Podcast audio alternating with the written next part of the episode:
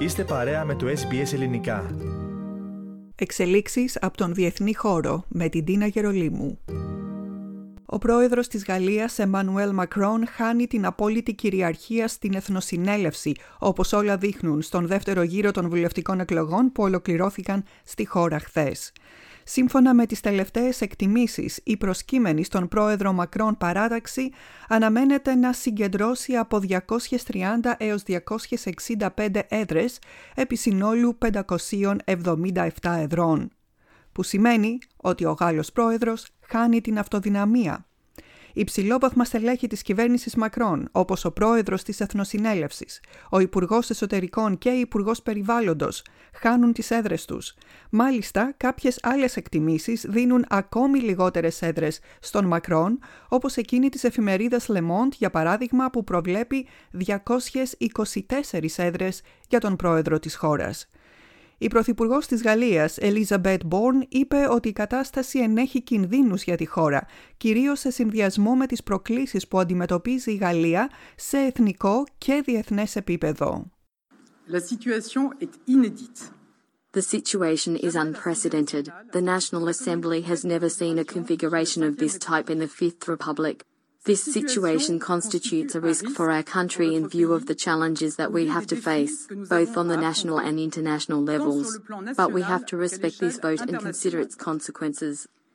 Mais ce vote, nous devons le respecter et en tirer les conséquences. Η Αριστερή Συμμαχία Λαϊκή Ένωση με ηγέτη τον Ζαν Λίκ Μελανσόν προβλέπεται να λάβει 149 έδρες, γεγονός που την αναδεικνύει ως το δεύτερο μεγαλύτερο κόμμα στην Εθνοσυνέλευση και το μεγαλύτερο κόμμα της αντιπολίτευσης. Εκείνο όμως που έχει ιδιαίτερη σημασία είναι ότι το ακροδεξιό κόμμα του Εθνικού Συναγερμού της Marine Le Pen αναμένεται να λάβει 89 έδρες και να καταστεί το τρίτο μεγαλύτερο κοινοβουλευτικό κόμμα. Αναλυτές κάνουν λόγο για πολιτικό σεισμό αφού η Λεπέν κατήχε μόλις 8 έδρες στην προηγούμενη Γαλλική Βουλή.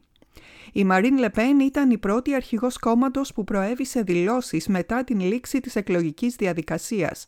Τόνισε ότι ο λαός αποφάσισε να στείλει μια ισχυρή κοινοβουλευτική ομάδα του Εθνικού Συναγερμού στην Εθνοσυνέλευση. Η ομάδα αυτή θα είναι η μεγαλύτερη στην ιστορία του κόμματός μας. «Πετύχαμε τους στόχους μας», είπε, «να καταστήσουμε τον Εμμανουέλ Μακρόν πρόεδρο της μειοψηφίας χωρίς έλεγχο της εξουσίας».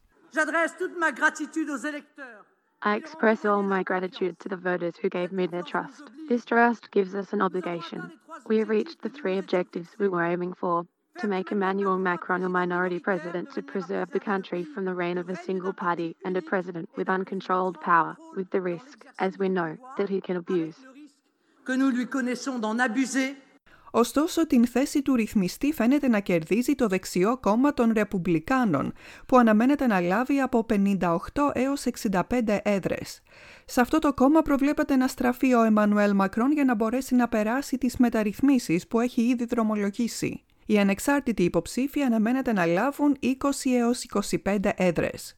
Και όπως και στις πρόσφατες προεδρικές εκλογές, ο μεγάλος κερδισμένος ήταν η αποχή, αφού οι Γάλλοι έλαμψαν με την απουσία τους από τις κάλπες και στον δεύτερο γύρο των βουλευτικών εκλογών.